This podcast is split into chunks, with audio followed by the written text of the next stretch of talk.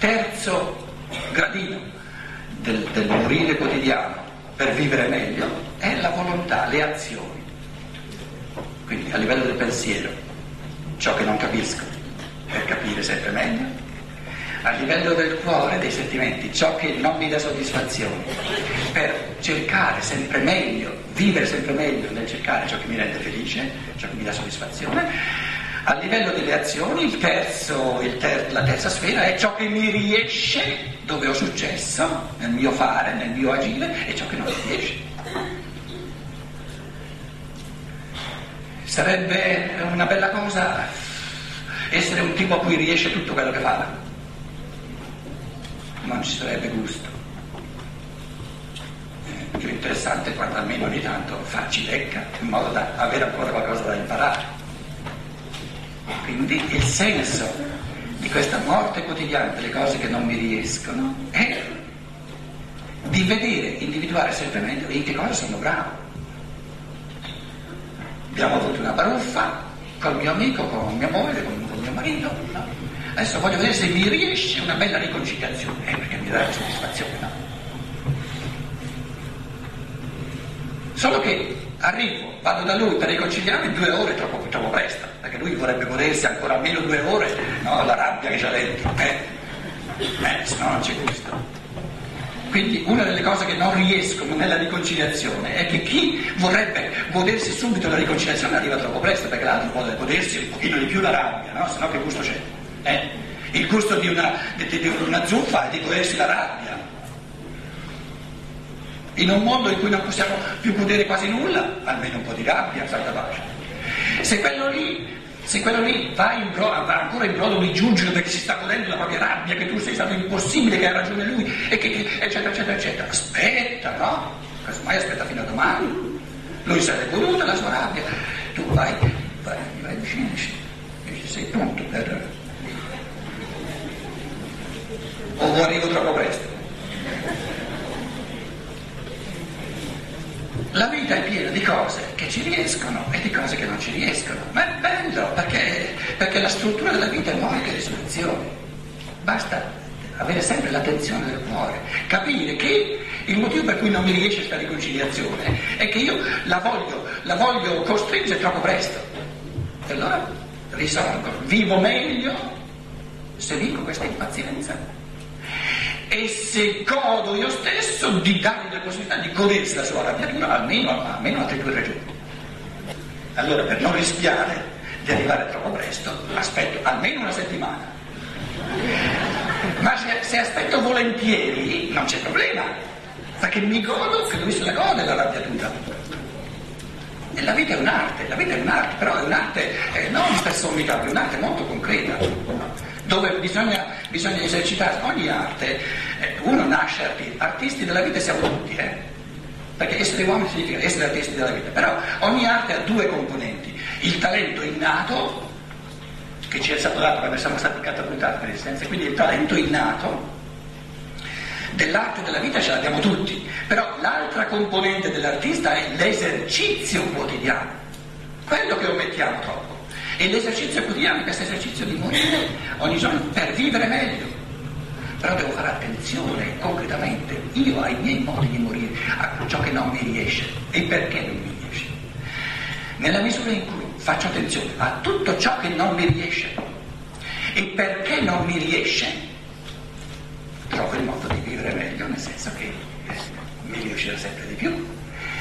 Sono una mamma di un sedicenne non mi riesce, sono anni che no, anni, non mi riesce di avere un discorso minimamente di una mezz'ora con questo bel figliolo. Eh, non mi riesce. Colpa sua. Ah, vedo alcune mamme che dicono sì. Se chiedesse al figliolo direbbe no, no, no, colpa sua, della mamma. Uno dei modi di morire eh, quotidiano è di distribuire le colpe agli altri. Perché se io distribuisco tutte le colpe agli altri, cosa c'è qui? Nulla, sono morto su tutta la linea.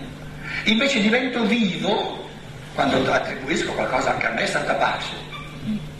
Perché devono essere responsabili soltanto gli altri di tutto quello che avviene qui? vivere meglio, cioè eh, risorgere, rivivere ogni giorno, significa prendere in mano la propria esistenza e non distribuire a tutti gli altri beni, capito? Tutte le altre persone attorno a me concorrono alla mia esistenza, sono con cause. Ma la causa principale, Santa Pace, sono io della mia esistenza, no? Se no che sto qui a fare? Che, che burattino sono? Se la causa principale di ciò che avviene nella mia esistenza fossero gli altri, sono un burattino, una marionetta, come quella del Giavico. No, ve lo dicevo ieri, andavo a vedere da studente, no? Me le godevo, ma ci sono certi artisti, quelle, quelle non si vedono, insomma. No? Ricordo che dava certe botte, no? E quella per far finire le botte diceva sono moruto, sono moruto, sono moruto. Tanti esseri umani sono, sono talmente morti che distribuiscono eh, come delle colpe per tutto ciò che avviene nella loro vita agli altri No, non hanno colpa di nulla. Una persona che non ha colpa di nulla è morta. Perché non ha mai fatto nulla. Tra l'altro, io mi sono sempre chiesto, colpa è la moglie del colpo? In italiano. Io forse vivo in Germania, mi devo, mi devo riconquistare la lingua italiana. Allora, un individuo che perde colpi su tutta la vita, non ha nessun colpo, gli restano solo le colpe. Allora, uno da colpi si, si, si, rende causa di qualcosa, quindi combina qualcosa, ma allora è vivo, non è morto. Se è morto sotto la vita perché non dà colpi, distribuisce le colpe. Mi sono chiesto, il genio della lingua come ha fatto a, creare queste due parole? Colpo e la colpa.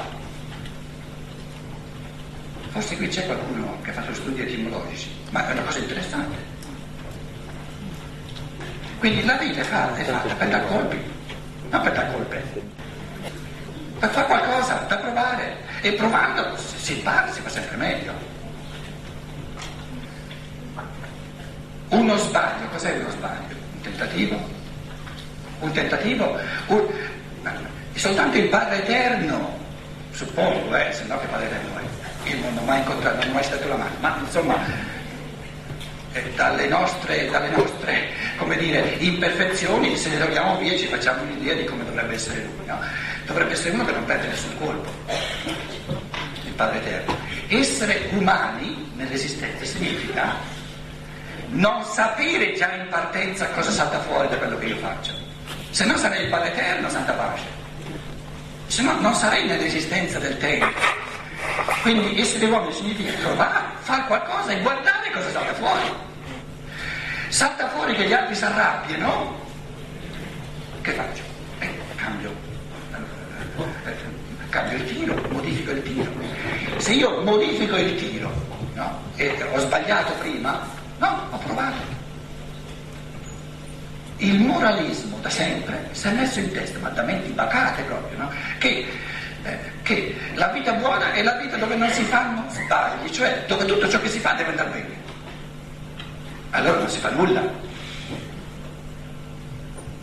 Uno sbaglio è soltanto una prova andata male da cui non imparo nulla e la ripeto. Soltanto quando la ripeto diventa uno sbaglio. Ma lo sbaglio se ne fatto che non ho imparato nulla. Ma la prima volta non può essere uno sbaglio perché provo, devo ancora vedere cosa sta da fuori. E se io mi oriento e sono, sono flessibile abbastanza no? da orientarmi a seconda di quello che salta fuori, vivo nell'esistenza. Quindi diciamo che ogni azione che noi compiamo è un piccolo morire quotidiano perché non sappiamo cosa salta fuori. Come possiamo noi preventivare le reazioni di tutte le persone che ci sono accanto? Quindi ogni azione, ogni intervento nel mondo è un esporsi, ecco la, la morte, è un esporsi all'arbitrio degli altri, perché gli altri vogliono avere anche la loro libertà. Se io mi espongo in questa piccola morte che accetto coscientemente però, ecco l'attenzione, no? faccio qualcosa e sto lì a guardare come il mondo reagisce, nel prendere sul serio e rettificare, quindi cambiare me stesso a seconda no? di come eh, posso essere veramente di aiuto agli altri, in, questo, in questa vivacità, in questa flessibilità di rettificare me stesso in modo da essere favorevole agli altri, anziché no, vivo meglio. Quindi nel provare qualcosa mi espongo all'arbitrio altrui ed a una piccola morte, nel rettificare ciò che faccio, prendendo sul serio le reazioni degli altri, vivo meglio. Diventa una risurrezione. Ma partire in parte a fare qualcosa con, con, il presupposto che deve andare bene perché gli altri eh, non hanno la libertà di reagire eh, come, come piace a loro è assurdo, è assurdo, è un non voler morire. Vivere l'esistenza è un morire quotidiano, è un esporsi agli altri così come sono. Noi permettiamo all'altro che ci, che ci manipoli, che ci, che ci faccia a modo suo, no? pretendiamo dall'altro che si esponga al nostro modo di essere. Quindi esporci, il coraggio di esporci l'uno alla libertà dell'altro. E questo morire volentieri. E questo risorgere nel rapporto, risorgere nella realtà di ciò che che viene fuori dal concorrere della libertà tua e mia, di un altro e mia, cioè risorgere a quello che viene fuori dal concorrere delle varie libertà e il vivere meglio. I morti vivono meglio perché vivono da morti. Ogni giorno. I morti vivono meglio perché hanno superato la paura della morte a un punto tale che ci sono sempre dentro. E a che cosa sono morti? I morti. All'illusione, alla non libertà del mondo delle costrizioni, del mondo delle leggi deterministiche della natura.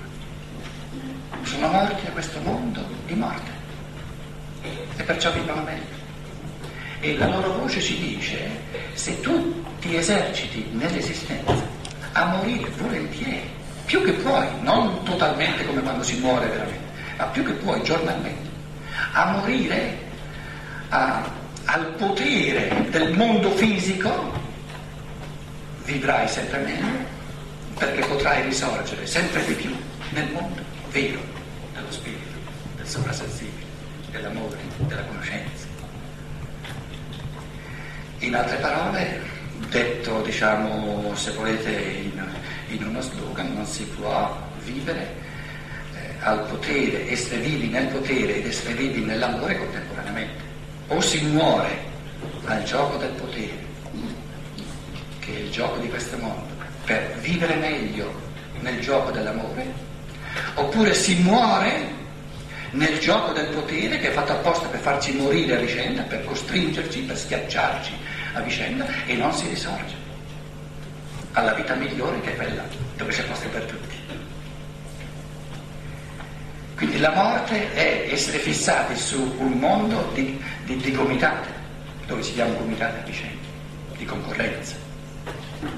E risorgere è servirsi di questo mondo, dei soldi, eh, che ne so, delle istituzioni che abbiamo come strumenti, come strumenti, no? come il fine della vita, per vivere sempre meglio. E la vita migliore è quella del pensiero, la vita migliore è quella del cuore che ama, e la vita migliore è quella delle azioni che, che cercano non solo, non solo il mio tornaconto, ma le azioni che vogliono il tornaconto di tutti. Il gioco più bello non è quello dove ci sono vincitori e perditori, il gioco più bello è quello dove ci sono solo vincitori. L'esistenza è un gioco che funziona soltanto se siamo tutti vincitori. Chi di noi vuole essere perditore? Funziona soltanto se, se riusciamo a praticare sempre meglio l'arte di essere tutti vincitori. Tutti però, e senza nessuna esclusione in tutte le, le, le, razze, in tutte le religioni, in tutti i paesi, dovunque ci siano esseri umani, ogni essere umano è un'aspirazione a vincere, a non farsi schiacciare, a vivere in pienezza, se no non sarebbe un essere umano. A questo punto pensavo di, ehm, come dire, passare in rassegna con voi un settenario, il ternario è una, uno dei numeri fondamentali, no? la Trinità. Poi quando il discorso si vuole complicare un pochino, eh, si ricorre al numero 7, però il numero 7 è fatto di, è fatto di due Trinità, no? uno 2, 3, poi 5, 6 e 7, un'altra trinità, e siccome sono due trinità speculari, gli devi dare una volta, una, una, una virata, e il punto 4 è la svolta, però sono, sono due trinità. Quindi tutto ciò che è settenario sono due trinità con la svolta in mezzo. Questo come, come aiuto al pensiero per i, per i, metafisici, i filosofi che sono qui eh, in sala. No? Allora, siccome non ho avuto tempo di, di, ehm, eh, di esprimere alcuni pensieri su questo settenario ieri, che mi ero proposto, ma eh, voi avete goduto le discussioni più delle mie conferenze, giustamente, e allora ho dovuto eh, essere stringato nel discorso, ho potuto parlare soltanto un'ora e mezza per ogni conferenza. Allora ho detto stamattina recupero quello che non ho potuto dire ieri. Voglio dire, c'è un libricino di Rudolf Steiner, che ormai l'avete sentito sto Rudolf Steiner, si chiama Teosofia. Cos'è il mormorio? Sono, sono gli antroposofi in sala che sono contenti, oh, finalmente, adesso finalmente Chiari ha bisogno di tutto un fine settimana per arrivare finalmente a... Questo libricino di Rudolf Steiner è un, una cosa poderosa e tra le altre cose, adesso non vi parlo di tutto il libro, se no eh, staremo qui fino a stasera almeno, tra le altre cose descrive le sette sfere dell'anima, allora uso questo settinario qui, sette sfere dell'anima nelle quali passa colui che è morto. E io ho detto, le uso, queste sette sfere dell'anima, come trafila per indicare sette modi di morire quotidiano per vivere meglio ogni giorno. E mi sono detto, vediamo se riesce, se questa cosa riesce. Perché i morti, i morti passano queste sfere. Adesso vi dirò quali sono, voi siete curiosi di sapere quali sono. Quelli che conoscono a memoria questo libricino qui. Io, io, non appartengo a quelli che lo conoscono a memoria, ma insomma me lo ricordo, diciamo. Se è vero che i morti diventano vivi nella vita dello spirito grazie a una settuplice morte, purificazione significa morte, no? qualcosa deve essere purificato, deve essere, deve essere messo a morte, deve sparire certe brame devono sparire, la brama per chianti migliori, dicevo ieri, no? E, eh, eh, siccome la minuccia e i chianti non lo può bere dopo la morte, che, che, che, che soluzione c'è? Di smettere di voler bere i chianti. Perché se continua a voler bere i chianti e i chianti non c'è, è peggio. Lo si capisce questo pensiero semplice? Quindi la brama si brucia. Allora, se è vero che queste sei sfere di morte all'animico per risorgere, per vivere meglio nei mondi spirituali e poi Steiner descrive dopo, dopo che l'essere umano ha passato la sfera dell'anima, dopo viene la sfera dello spirito, i mondi dello spirito, anche lì sette tra l'altro, eh? però c'è un po' da arrampicarsi su lui e perciò io ho detto prendiamo intanto quelle dell'anima che forse ci capiamo un pochino e, e, e per gli altri mettiamo la voce nell'orecchio in tutte, tutte queste persone eh, che sono sicuro domani, domani, appena le librerie si aprono, vanno tutti a comprare la filosofia di Steiner per imparare la memoria. Non per imparare la memoria, per capirla e per, per viverla. Allora, cosa sono queste sfere dell'anima? Sette modi di morire quotidiano. Io naturalmente nello spazio limitato di, di, di una conferenza posso soltanto um, mettere lì dei, dei, dire, dei pensieri, ma l'intento di quello che io dico non è mai di presentarvi delle cose, diciamo così, macinate che dico, ecco, devi, basta che impari a memoria quello che ho detto, che no, e di, come dire, creare un processo di pensiero per cui poi sentendolo dici, ah, quello me lo voglio rivedere io però. La prima sfera, qui adesso mi trovo a tradurre in italiano eh, cose eh, scritte da Steiner in tedesco, è la sfera della brama ardente. La brama ardente si riferisce soprattutto, diciamo, a, agli istinti più profondi, più cogenti del corpo, riferiti al corpo. Per esempio, tutte le forze della sessualità. Quando l'essere umano vive le forze della sessualità, l'attrattiva sessuale verso l'altro sesso, eh, nella normalità delle cose, questa brama è talmente bruciante, talmente forte che non consente l'apertura a nient'altro. Questa sfera fa morire l'essere umano in quanto lo riduce a un, proprio un minimo punto di distinto che esclude l'interesse a tutto il resto. Il, il, come dire, il quesito morale non è nel fatto di vivere l'istinto di natura, perché quello è un fatto di natura. La, ciò, che, ciò che evidenzia l'aspetto morale è che io come dire, mi tolgo la possibilità di aprirmi, di avere interesse a tutto il resto. Quello è problematico.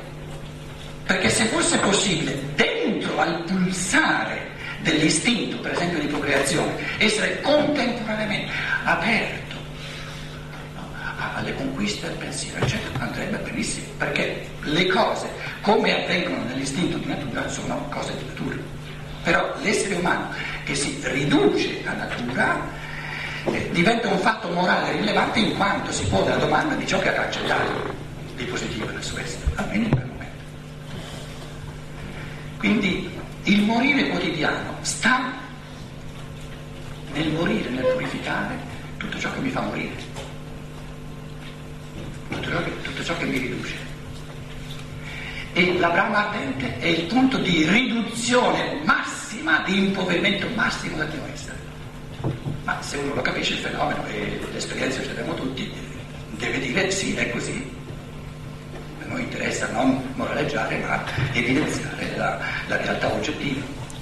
Ora, questa sfera è la prima che i morti passano, la prima, perché è quella più, più, più, più cogente, è quella che rende meno liberi, perché ci, è, è un modo di fissarsi su un punto assoluto e perdere la, dire, la connessione con tutto il resto. E a seconda di come, di come eh, colui che è morto è pieno o meno pieno, no? è imbevuto o meno imbevuto, nella sua anima, questa è la passerà più tempo e quindi dovrà soffrire di più o di meno, molto reale la seconda sfera è la sfera delle sensazioni fluttuanti senza, come un mare magnum no? di, di, di, eccitabilità del, del, della sensazione. No? Quando, quando, sentiamo un, un, un, handy, un cellulare, cosa avviene? L'attenzione viene attratta lì. È forte, cogente come una brama ardente? No, no, però la corrente animica va là. Prima sta più o meno verso l'oratore,